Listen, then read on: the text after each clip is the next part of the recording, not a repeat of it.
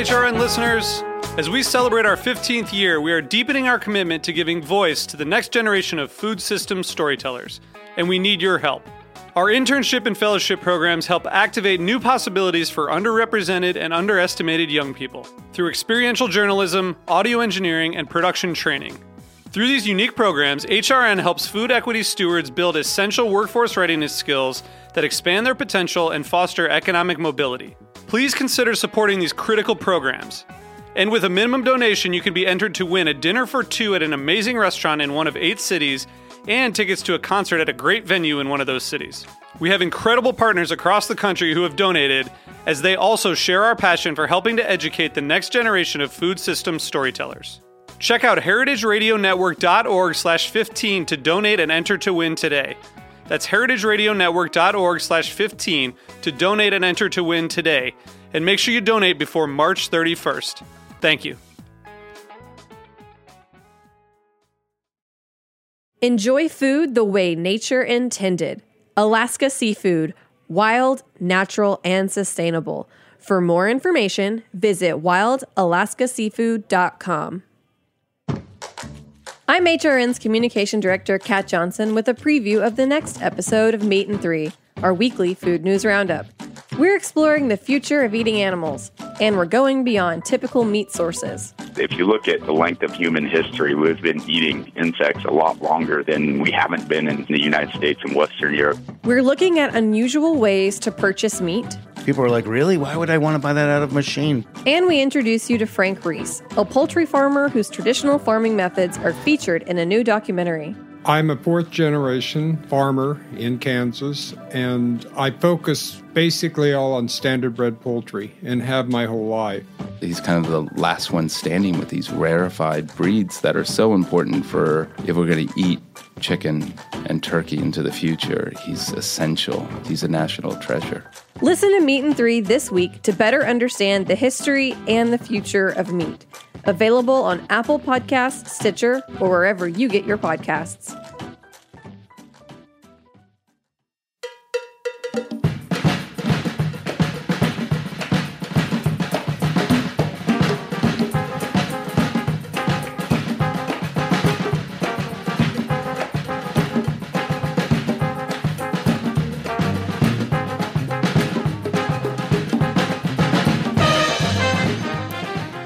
Hello, welcome to All in the Industry on Heritage Radio Network. I'm your host, Sherry Bayer, and we are coming to you live from Roberta's Restaurant in Bushwick, Brooklyn. It is Wednesday, June twenty-seventh, twenty eighteen. This is the one hundred eighty-second episode of the series, which is dedicated to behind-the-scenes talents in the hospitality industry. Today, my guest is an amazing leader in our industry who focuses primarily on No Kid Hungry, and I will introduce her fully in a moment. First, as I do in every show, I will start out with my P R tip. Later, we will have my speed round game, industry news discussion, solo dining experience, and the final question. As the founder of Bayer Public Relations, I'm going to tip the show off with my P R tip of the week. So today's tip is to be better. Think about ways you can do more to be a better person, better friend, better worker, better family member, better listener, or better part of the community. It's easy for us to get caught up in ourselves, so it's good to remember that there are many who are less fortunate, who we may be able to help with a little thought and effort.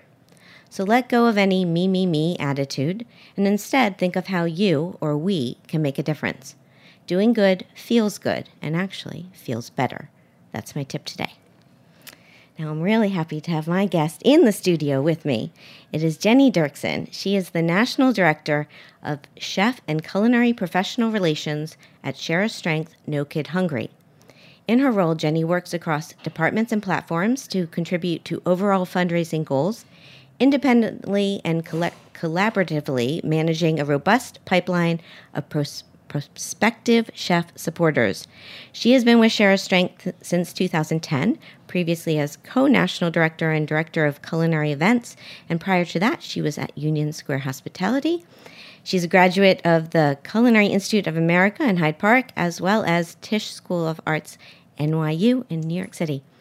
Welcome, Jenny. Thank you. So glad to be here. Yes, I'm I'm thrilled to have you. And um, yeah, I, I just, I, I, I, yeah, you're so impressive, everything. And you have the biggest smile on your face whenever I see you. And it just, it's always a joy. So let's, um, let's start out with how you got into the industry, because, you know, looking, I was looking at your longer bio and I was like, you went to culinary school and you cooked in these restaurants, and I, you had the, you had this restaurant background. I've had a string of very fortunate events uh, that got me to where I am. So I've always been interested in food. My mother cooked dinner every night. Nothing wild, but home-cooked dinner every night. It was important that we sat down together. I'm an only child, so it was just the three of us. Um, when my parents started making enough money to go out to eat, that was always like an all-of-us celebration. So just something I've really enjoyed. I feel like restaurants are something that became increasingly relevant to me throughout my life. Um, as you mentioned, I was at N Y U. I had moved back in with my parents, not relishing the dorm life in Manhattan. And uh, my senior year, I was working at what was then Hay Day Market in Scarsdale, New York. I think it's now a Balducci's.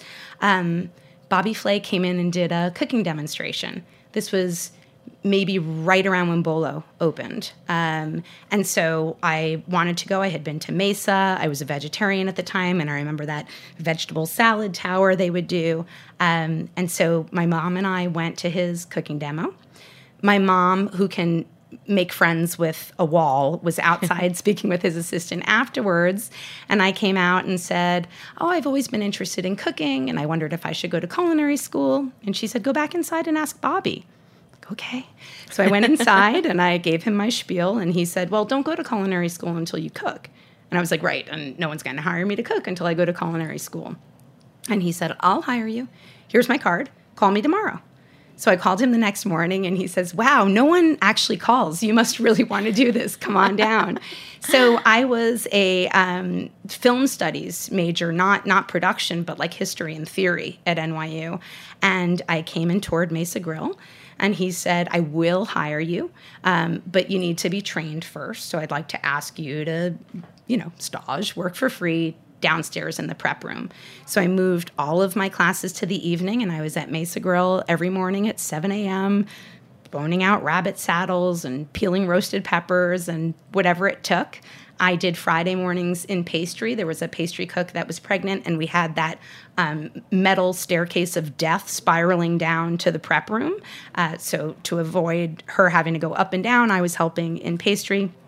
And then on New Year's Eve that year, my senior year of college, the nighttime, one of the nighttime pastry cooks quit during New Year's Eve service. And so Wayne Harley Brockman was the pastry chef mm-hmm. at the time, and he called me and said, want a job? So I switched all my classes to A M, and I plated desserts in the evening, and it was really um, learning as I went. Um, Alfred Stevens was one of the pastry cooks then. He used to scoop out all my ice cream for me, and a server had to teach me how to write in chocolate on a plate for a birthday plate. Um, but it was an, a fabulous experience. Um, I did eventually cross back over into onto the hotline at Mesa. And even then, in the mid-nineties, we had an all-female crew two or three nights a week. So in a lot of ways, it was this incredibly empowering place to be. I firmly felt that Bobby had my back at all times. He was really interested in me developing my education. And when it was the right time for me to apply to the Culinary Institute, I did. And uh, that's where I was off to there. That is, I just love that story. Like, I had no idea. That's incredible. Yeah. So you then went to the C I A. So I went to the C I A. Um, you know, you have an externship sort of midway through the program. This was before there was uh-huh. a bachelor degree there, um, and I was in Hyde Park. I really lucked out that one of my sous chefs at Mesa had come from Vidalia, Jeff Bubin's restaurant in D C, and her sous chef there was now the sous chef at the French Laundry, Eric Siebold, who now has um, kinship and métier in D C. And I called Eric. They had had exactly one extern before, Richard Blaze. And I said, I want to come out. Yeah. And he said, what do you want from your externship? And I said, better knife skills. And he said, pack your bags. So I did my externship at the French Laundry. This was the summer. They were opening Bouchon. Um, the, Thomas was writing his cookbook. His brother Joseph was out there for Bouchon. His dad was there. It was, it was a very exciting time in that kitchen.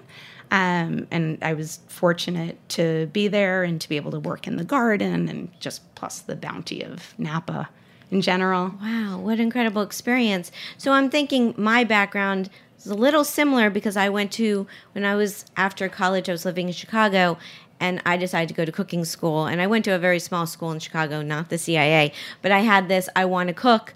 Um, I want to work in restaurants. So I'm wondering, I, because I reached a point where I said, I didn't necessarily see myself in kitchens, but I always had a love for the industry. And I found my way into to doing P R. So when did you, when was there a point where you said, maybe I don't want to be cooking? Or, and and how did you get connected with Danny Meyer? I still don't know if I don't want to be cooking. Okay, I think I'm still good, figuring good that to out. Know. It's always out there as like the someday, right? The someday cafe. That's what we call it. Someday I'll okay. do this thing. Um, after culinary school, I felt really drawn to cook um, at an Indian restaurant. I'd been to India during college. Loved the flavors, and tabla was brand spanking new. Mm-hmm. I, I think I trailed there a few months after it opened. So I was cooking at Bread Bar, and then eventually upstairs in the kitchen, which was more formal. Um, and I hurt my back. I had terrible sciatica, and I had a lot of problems standing up at my station. Mm-hmm. So I took a little time assisting Floyd Cardo's uh, just with anything, outside events, buyouts, whatever the items might be. And while I was doing that, Richard Corain, who is one of Danny's mm-hmm. business partners, came to me and said, um, I'd like you to interview to be Danny's assistant. And I said, no, no, no, that's okay. I'm good. And he said, maybe you didn't hear me. So I interviewed with Danny, and as you know, because you know him, just like one of the best human beings I've ever met. And I thought, who wouldn't want to spend some time working with this individual? Exactly. And wow, that's so, so you were then, you were working with him, you stayed with U S H G for, for a couple years. All in all, I was there just over eleven years. Oh, more than I, a couple. Excuse me. When I started in Danny's office, we were in the basement of Gramercy Tavern, um, which was a spectacularly fun place to be. Although I like to joke that my window looked out one ground, you know, one floor below street level. Um, but it was great being there. This this was like the Tom and Claudia days of G T. Um, and then as we were, we, we doubled in size twice while I was there, um, largely due to the openings at the Museum of Modern Art. But I mean, I was there for Shake Shack. I was there for Blue Smoke and Jazz Standard. Really exciting stuff. And so we eventually moved our office out. And also at that point, we really didn't have a full corporate office. Um, so during my time there, we built out to a robust staff that really led growth for the many businesses they now own. I'm like, I'm just kind of speechless because I didn't know. I, I mean, I knew a little of your background, but I didn't. I didn't know these these details. So, so then, so you're with. So then, what led you to Share Our Strength?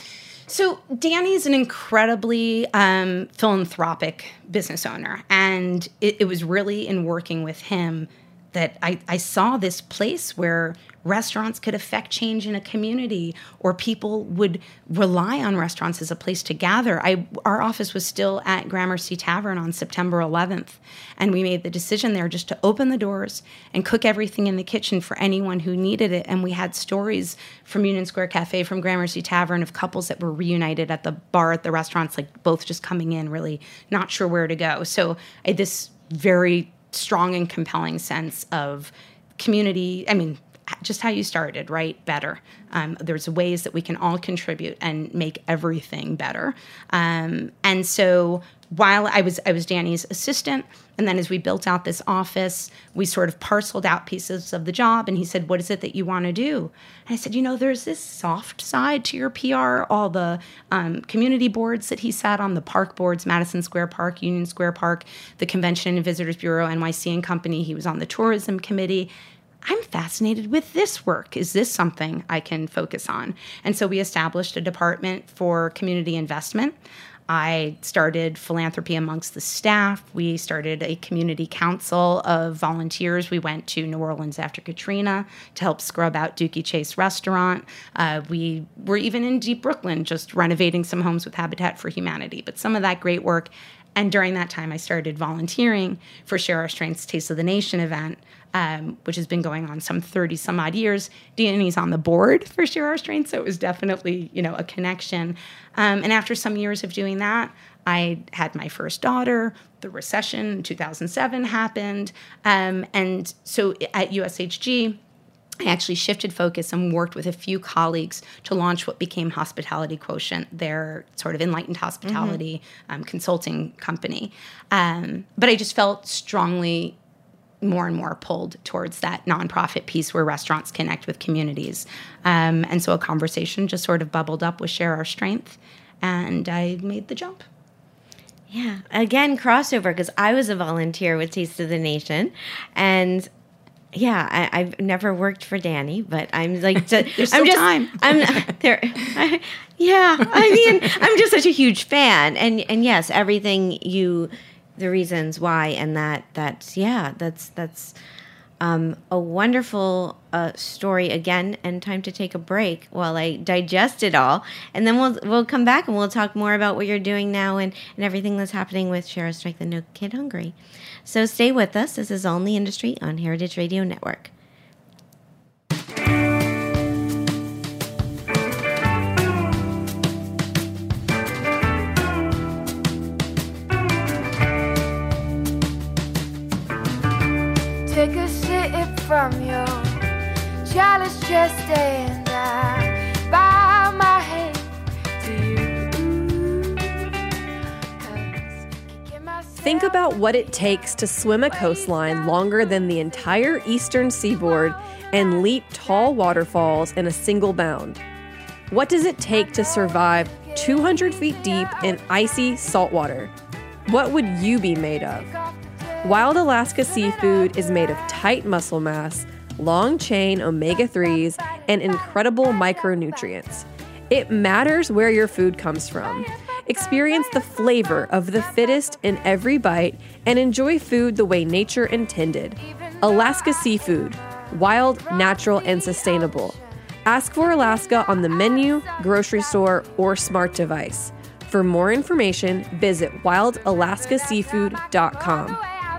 I know it will get easier over time. Welcome back to All in the Industry on Heritage Radio Network. I'm Sherry Bayer. My guest today is Jenny Dirksen. She is the National Director of Culinary of Chef and Culinary Professional Relations for Share Our Strength and No Kid Hungry. Uh, and yeah, we were during the break talking a little about our history at Taste of the Nation back when it was at Roseland Ballroom. So crazy. Um, so so you joined in two thousand ten. Now eight years later, your your role has shifted a bit. Yes. You want to talk a little? When I came that. in, I was uh, running the New York City events, so that included Taste of the Nation and also two dinners, one of which was a dinner I managed for Share Our Strength on the U S H G side when I was working for Danny. Other than being married to my husband, it's the thing I've done longest, or maybe it actually exceeds that now. Um, but uh, um, so I came in to run New York events, um, and then we had a few restructures, became Northeastern events, and then I, I co-ran the department with a colleague where she was focused on back-end things, and I was more out at the events. Restructured again. I ran all of it. Uh, but the, the my most recent move was about two years ago. One thing I had had on my mind is that we have so many different folks at the organization who interact with the culinary industry in different ways, but there was no one person or department responsible for tracking everything, just so we would, you know, one person could always know what was happening. Um, and so I I lobbied for that. Um, I'm now on our communications team. Um, I have a team of two. There's two of us. And we work with the twenty some odd event managers um, that, that produce all the Taste of the Nation events, all of the dinners, um, the team behind Chef Cycle and Dine Out. And I can tell you more about all of those platforms. But we work with them to make sure that our exchanges with chefs and culinary professionals aren't just transactional. I don't just want you at the event. Of course, I want you at the event. But I'd also love your great thinking and your feedback. And I want to know where you want to raise your voice outside of the event. I want to know what other areas are interesting to you and what we can do to help deepen those areas for you and give you even more than just that warm, fuzzy feeling. It should be the warm, fuzzy feeling, but there should be a very distinct business benefit to these charitable relationships. And then also it's another way to measure success. There's something that you've done beyond your own business that, again, to your earlier point, is impacting so many folks around you. I want people to feel fantastic about that, and we want to be the catalyst that gets them there. Right. Well, you do incredible work. I mean, really. And why why don't you talk a little about all the different initiatives and platforms yeah. you have? So um, we, Share Our Strength has been around since nineteen eighty-four. Um, Billy Shore and his sister Debbie Shore founded it on this idea that everyone has the strength to share. Um, but in two thousand ten, they decided to really focus in on domestic childhood hunger as something. You know, kids aren't hungry in this country because we lack food. We lack access. Um, so the No Kid Hungry campaign is, is really the biggest effort that the organization makes right now, and that's what I work on. Um, our mission is really simple. Make sure every kid in the U S has the food they need to grow up strong. There's just a huge gap in this country between the kids who have enough food to eat every day and those that don't. So our job is to make sure that kids get there no matter where they live or where they go to school or what time of year it is. You know, we're coming on summer here, summer break. My kids just ended school.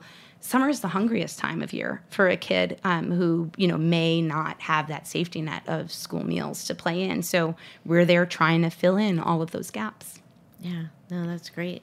Um, and so just to fully yeah, answer yeah, part yeah. of how we fundraise, right, because the biggest part of this really is there's fundraising and there's the actual legislative pieces. On the fundraising side, there's Taste of the Nation, which you know so yes. well. Um, that event has been around thirty years. It really was one of the first tasting style events. Uh, we still have twenty, twenty some odd of those across the country.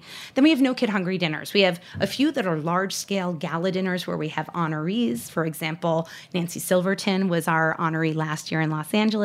But we have even more um, events that are that bubble up within restaurants. A restaurant will just want to do something, um, and so they will choose to take on a No Kid Hungry dinner, and that's another way that we fundraise. And there's probably another dozen of those that happen across the country. In fact, I think there's one in Seattle um, tomorrow night, I believe. Josh Henderson from Westward hosts that.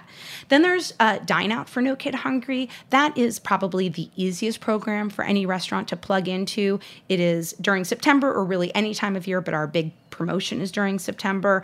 Figuring out a way that your guests can help contribute funds to No Kid Hungry. There are buyback coupons, percentages, you know, any piece of it. But that ends up being a, a big piece. Thousands of restaurants participate in that.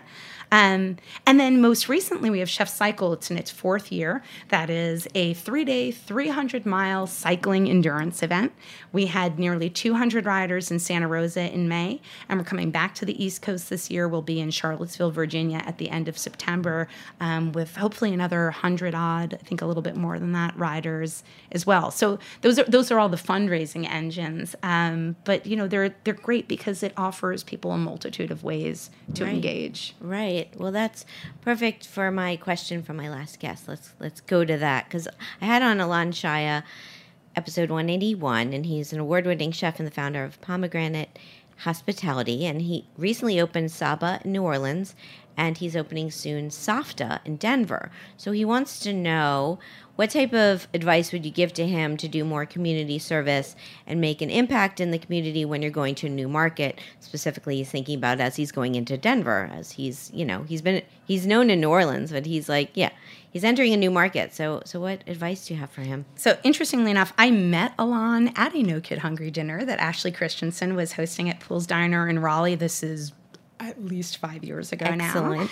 now. Um, and I know Alon to be generous and thoughtful, and I love that he's asking these questions before opening Safta. I really admire businesses that engage with the community even before they open their doors. This is how you introduce yourself to your new neighborhood, and I think when you can do that through giving something first, you you give what you get, right? You get what you give. Um, so if you give more, you're going to get more back. So I would say, Alon, um, there might be some fundraisers coming up n- close to Safta's opening. I think also, I, I, I believe they're looking around August or sometime end of summer. I think that's back to school in Colorado. I would say, have you surveyed the local neighborhood to see where the schools are? Find out if they have any fundraisers. That's a great way to introduce yourself. Um, and then, of course, Share Our Strength has a tremendous presence in Denver through our Cooking Matters campaign. So this is our nutritional education platform uh-huh. that inspires and helps families to shop for and prepare meals um, that are healthy and affordable, especially when they're on a tight budget. Chefs are natural advocates for this work. So uh, we have nearly fifty chefs in the area who help both with fundraising, but who also come in as the culinary instructors for Cooking Matters. And uh, Alon, when you're up and running, we'd love to make some introductions. Excellent. Well, that's great advice. Not surprised. So how do you how do you manage everything you're managing, and how often are you traveling? Because there's a lot of events yeah, around definitely. the country. Um, I last year I I sort of totaled things up at the end of the year. I I spend an actual thirty-three percent, a full third of my time is traveling, and that's to our events, but also just to industry gatherings. I think part of how we can do our best to support these chefs and culinary professionals who support us is to really understand what's happening in the industry, sometimes to form an opinion around it, sometimes to create an outlet. Um, we didn't create Chef Cycle with the idea that folks who work primarily in kitchens don't get the time they necessarily need to work on their physical health, but what we've heard back from riders, it has changed how they approach, you know, treating their bodies just by training for this ride. So sometimes there's this nice link up where yeah. what we're working on really delivers more uh, back to that. So the answer is I work um, primarily through our many event managers. They're the folks on the ground in the different markets who are working with the chefs and culinary professionals every day. Um, I certainly find opportunities for touch points. I might flag for any of them. There's a piece, you know, it'd say something to the chef. Someone had a baby. Someone opened a new restaurant. Restaurant. It was their tenth anniversary, just recognizing what we can. And then the other place that my team really overlaps with chefs is around advocacy. So we do field trips. We take chefs into uh, the markets where we're working. We take them to see breakfast served in a classroom, which is one piece of our, our strategy to end childhood hunger. Um, we take them to meet with community leaders to hear about what are the struggles that the families in this community face. And then we also do homerooms where we train them in the nuts and bolts of why childhood hunger exists here and what to do about it. Right now, we're incredibly farm bill focused. Um, and we've even managed about five trips to Capitol Hill over the past four years to bring them to meet with their representatives and really make their voices known. Amazing. Wow, you've covered so much. I love it. And just, uh, I was going to do it at the end of the show, but we should give a shout out to your website. It's uh, no kid hungry dot org. Yes. Okay, so people can go there. Go and there. Find out more information about all these all these programs, platforms, initiatives. It's like a lot going on. Yes. Okay, so we're going to take another break and come back. We're going to play my speed round game and talk some industry news. This is All in the Industry on Heritage Radio Network. Hey, this is Michael Harlan Turkel from the Food Scene on Heritage Radio Network. I've been with the station for over eight years, three hundred fifty shows, and it is the most consistent thing in my life. Every Tuesday at three, I know to be here in studio, but I also get the, the privilege of meeting such amazing people, artists, artisans within the industry. I get to learn a new factoid, a, a new way of life from these wonderful people. And I hope you do too by listening, and that you donate to our summer drive. Just go to heritage radio network dot org slash donate and click on the beating heart. And we'd even appreciate monthly recurring donations to any show on the network you could designate to the Food Scene, the Speakeasy, and that many more. And we're back. This is All in the Industry on Heritage Radio Network. I'm Sherry Bayer. My guest today is Jenny Dirksen. It's time for my speed round game. So what this is is I name a couple of things. I give you give you choices. So it's an either or, like chocolate or vanilla, and you pick your preference. Chocolate. Cool. I love chocolate too. Okay, here we go. Eat in or eat out? Eat in. Wine, beer, cocktail, or mocktail? Up until a year ago, I was a hardcore martini three olives to start my meal. And then I thought in January, maybe I'd try life without hard liquor. And that's actually been incredibly breezy, so wine. Okay. Good explanation. How about tasting menu or a la carte? Ooh, a la carte. I can't. I I can't sit that long, unless it's a very short yeah. tasting menu, maybe. Okay, short tasting menu or a la carte. Small plates or large plates? I feel it completely depends on the occasion. I think if it was Friday night after a long week and I wanted like steak frites, I. I mean, we always share, but I might want the full thing. But with a big group, I think it's really fun to get a, a bunch of things. So I'm gonna, I'm gonna say it depends. Okay, communal table or chef's counter? It also depends. I think when I'm dining alone, a chef's counter is a really fun place to be, a, a place mm-hmm. to focus. But I love restaurants for the community they create. We, my husband and I, I'm killing your speed round. My husband and oh, I good. went to Chez My Tante for our anniversary. And we're like chatting with this table and chatting with that table. And we walked out and he's like, okay, you're right. I do miss Brooklyn a little bit. It's just so fun. So I'll, I'll say again, it depends. Okay. That's a good, I mean, they're good explanations. I like hearing them. This one might be tricky. Tipping or all-inclusive charge? Hmm. I'll again say it depends only because, and with a lot of love to all our incredible restaurant supporters in D C who are really duking it out, just as we are here, but in, in a different way. Um, it's not that I want all-inclusive. I want everyone to thrive. I want everyone to have a wage they can really live on. I know not that's not going to be feasible the way every business is set up. So I guess my answer is... M- I don't know. It, my answer is a better way for all. it's it's very, very nice. We're going to talk well, the industry news. We're going to have to talk a little about yeah. this tipping stuff. So so in, in a couple minutes. How about walk-around tasting events or sit-down dinners? Definitely sit-down dinners. It's so funny that I ended up at big tasting events. I can't walk and eat. I'm not that coordinated. Traveling by plane, train, or automobile? Oof. I'm going to say train. Um, I hate being in the air. And if I'm on a train, I mean, this is assuming I'd be the one driving in a car. I love the Amtrak to D C for email clearance potential. Well, I recently started working with Eric Brunner Yang in D C, and I've taken that Amtrak, and it's fabulous. It is yeah, really it's a great wonderful. way to travel. I'm a fan, too. Okay, two more. Cheese plate or dessert? Dessert. Manhattan or Brooklyn? Mm, B K, yeah, all the way. B K all the way. There you go. That's the game. It's fun. But I had, then I or, sort of also have to say um, Westchester, which is where I live now. So. Yeah, I should have included that, and I didn't. But yes, we'll give a shout out to Westchester. So, well, cool. All right, so industry news. No, there's there was an article in the New York Times. San Francisco restaurants can't afford waiters, so they're putting diners to work.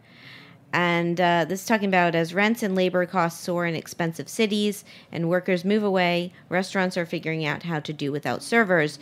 And it's specifically called out Souvla, a Greek restaurant in San Francisco, as an example. And I've I know the, the owner of that, Charles uh, Billiles. I don't know yeah. if I'm saying his name right. Um, Actually, I'm planning to have him on my show at some point. And uh, I've been to his place in San Francisco, and it's it's wonderful. But it, it, he's, yeah, he's doing it. It's like, it's this fast fine or fine casual thing they're calling it, where most of the the work, in a sense, the the diners are doing. You know, you you, you order up front, you, you get your take silverware, your you get take your number, they bring your food.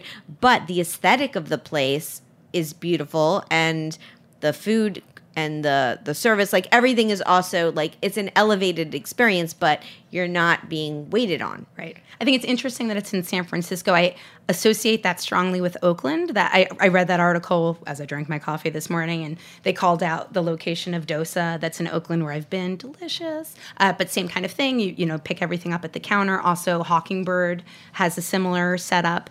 Um, But I also think of it as something that's been in Portland, Oregon for a while, and even a little bit in Portland, Maine, where we go every August.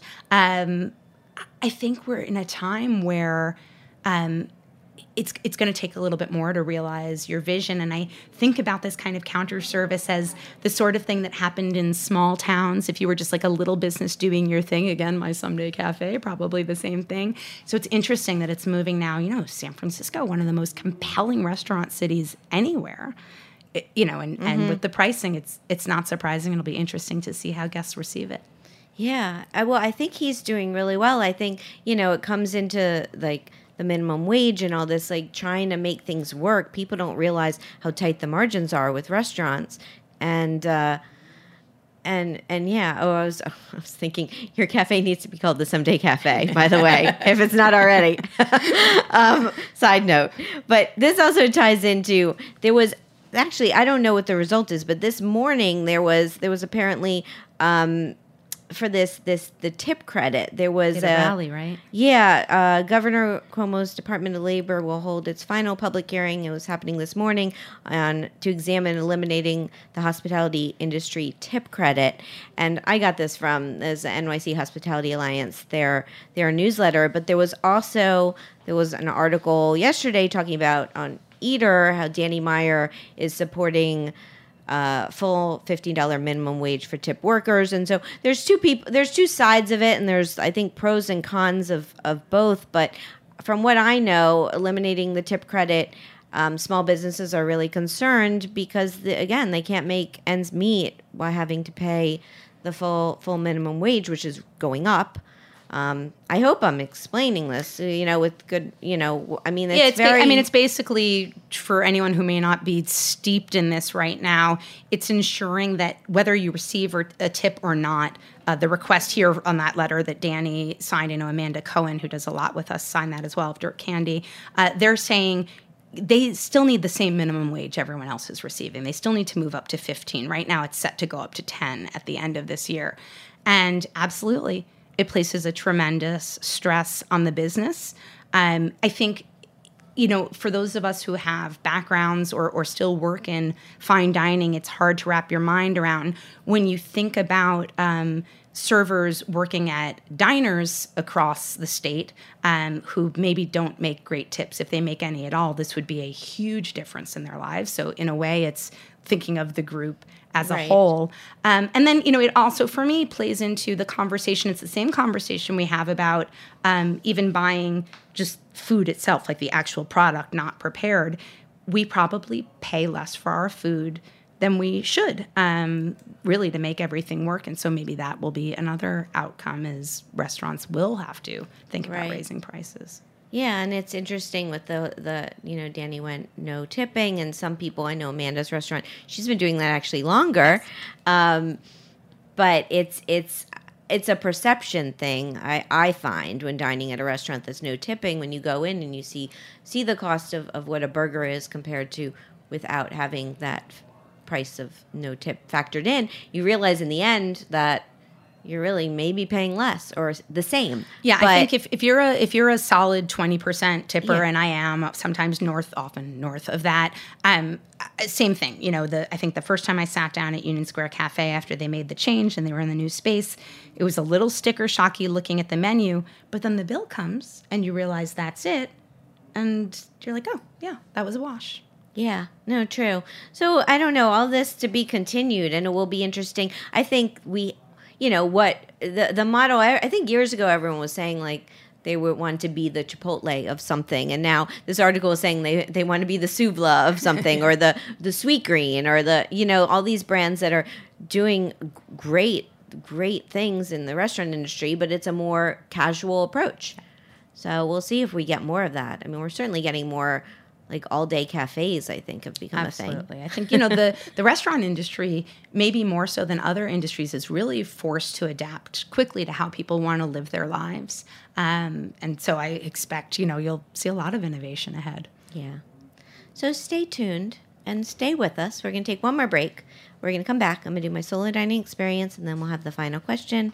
This is All in the Industry on Heritage Radio Network.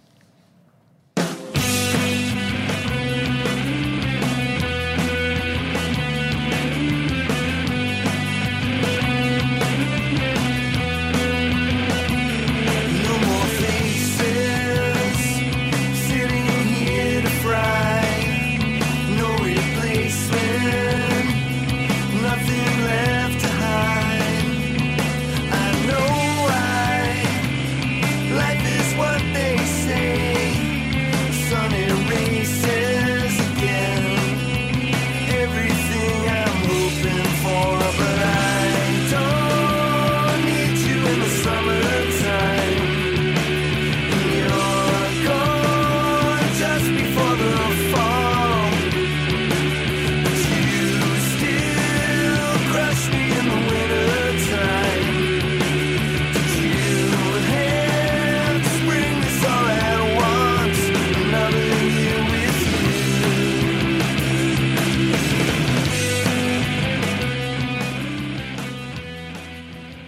Welcome back to All in the Industry on Heritage Radio Network. I'm your host, Sherry Bayer. It's time for my solo dining experience. This week, it's at Oxo Moco. Here's the rundown. The location, one twenty-eight Greenpoint Avenue, Greenpoint, Brooklyn.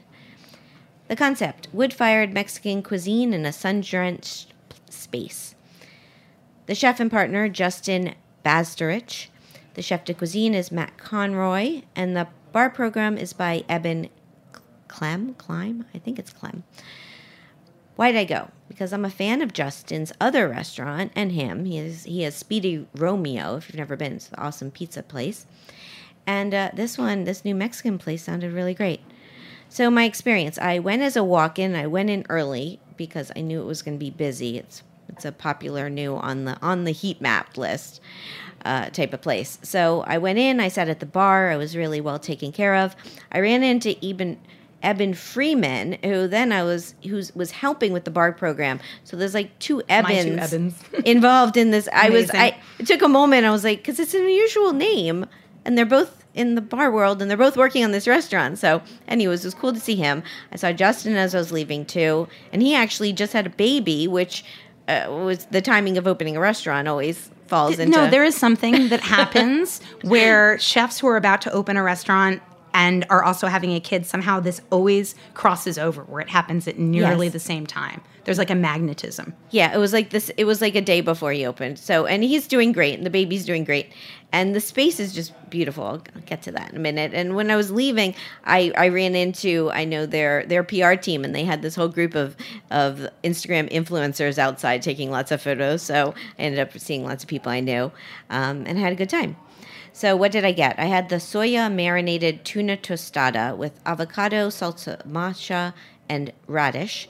And I had lamb barbacoa taco with salsa de pipicha, watercress, and squash blossom. My take? Love them both. The tuna tostada especially was um, I mean, it was beautifully presented. I saw in an article that it was kind of inspired by uh, Contramar in Mexico City, which I'd recently been to and had their uh, tuna tostada, which is excellent. But this is this was it's a really it's a really great dish, and the lamb taco was was very tasty, so I enjoyed it. The ambiance, it's light and bright and beautiful, and they have this amazing patio up front, and it's like nothing nothing I've seen in New York. Just the style. It's really cool. Um, so you should get out to Greenpoint and see it. Uh, it's perfect for solo dining at the bar. I'd say dinner with friends or even date night. Interesting tidbit. The restaurant is named after the Aztec goddess of the night. Personal fun fact. So when I was in Mexico City, um, I, I went on this amazing culinary tour uh, by Quest Mexico Tours that my friend Ann McBride uh, hooked us up with, and we went in the morning. We had lamb barbacoa up in the mountains outside Mexico City, and it was fantastic. So it was really cool. I now have that memory, and it's able. To, it's great to be able to get this food in New York. So uh, the cost was thirty-seven dollars. That's not including tax and gratuity. Would I go back? Yes, I would. And the website is oxo moco n y c dot com. Wow, sounds yum. It was really good. It's a cool. It's a very cool spot. So um, yeah, check it. Check it out if you're up for Mexican cuisine. Okay, so it's time for the final question. So my next guest is Florence Fabricant. She is the food and wine writer for the New York Times. I mean, um, she's a legend. Do I? I'm like, do I need to give her an intro? You know, Flo Fab, we love her. She's amazing. She is. She's a legend. So she's coming on my show. And Jenny, I would like to know what what should I ask her? I will admit that when I saw Florence Fabricant would be the next guest, I got a little shaky excited, um, and I called in some recruits to help me think through the question, and we all went to the same place. So I, I'd like to think this is a good question uh, of the moment for Florence. Florence, you are the undisputed dean of restaurant reporting, um, and have been for as long as I've been following restaurants, which is not a small amount of time now, I'll say.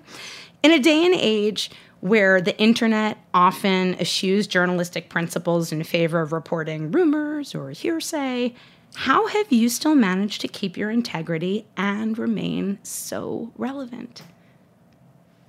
I'll just kick off the show with that. I, I'd love to hear how she answers it, but it's true. Yeah, how has she done it? She's incredible. She is. So, and so are you. You're Aww. Incredible. Oh, right back at you. Yeah. No, thank you so much. I've, I, I wish, I wish I, I wish we had a longer show so I could get all of the stories of your background. I might get that now over some pizza at Roberta's. Absolutely. Um, but yeah, really incredible career. And I love that you have that culinary background because yeah, it, it ties into to working on what you're working on now. And if you, if you open that cafe, I'm, I'm there. It's, you know what, it's, uh, it's the greatest industry. It really is. The best people. It's such a pleasure to be a part of it. Thanks for having me on. Oh, you're welcome. Thank you.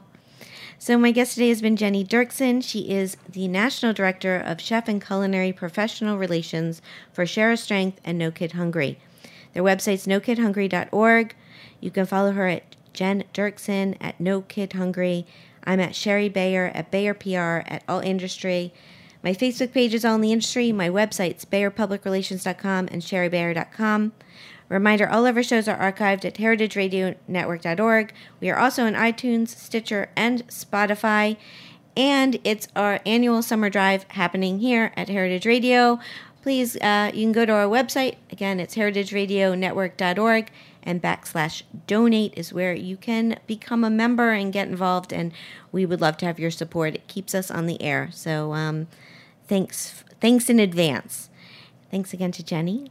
Thanks to her daughter Beatrice, who's been here today with Beatrice, us. Beatrice, who is nearly seven, has sat in complete silence this entire time. She's watching the staff of Roberta's have their family meal. She's been a wonderful person to have in the studio with us. So thank you for coming.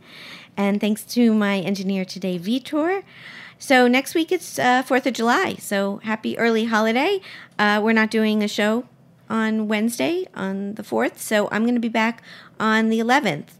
That's July eleventh at four p.m. My guest is Florence Fabricant. I hope you'll tune in then. Till then, uh, be well, and thanks for being part of All of the Industry. Bye.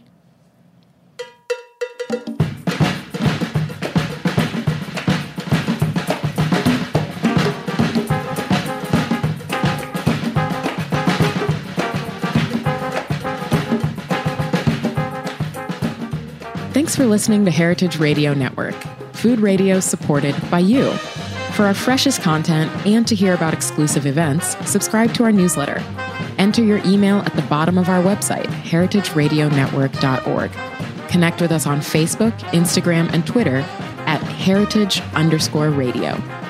Heritage Radio Network is a nonprofit organization, driving conversations to make the world a better, fairer, more delicious place. And we couldn't do it without support from listeners like you. Want to be a part of the food world's most innovative community? Rate the shows you like, tell your friends, and please join our community by becoming a member. Just click on the beating heart at the top right of our homepage. Thanks for listening.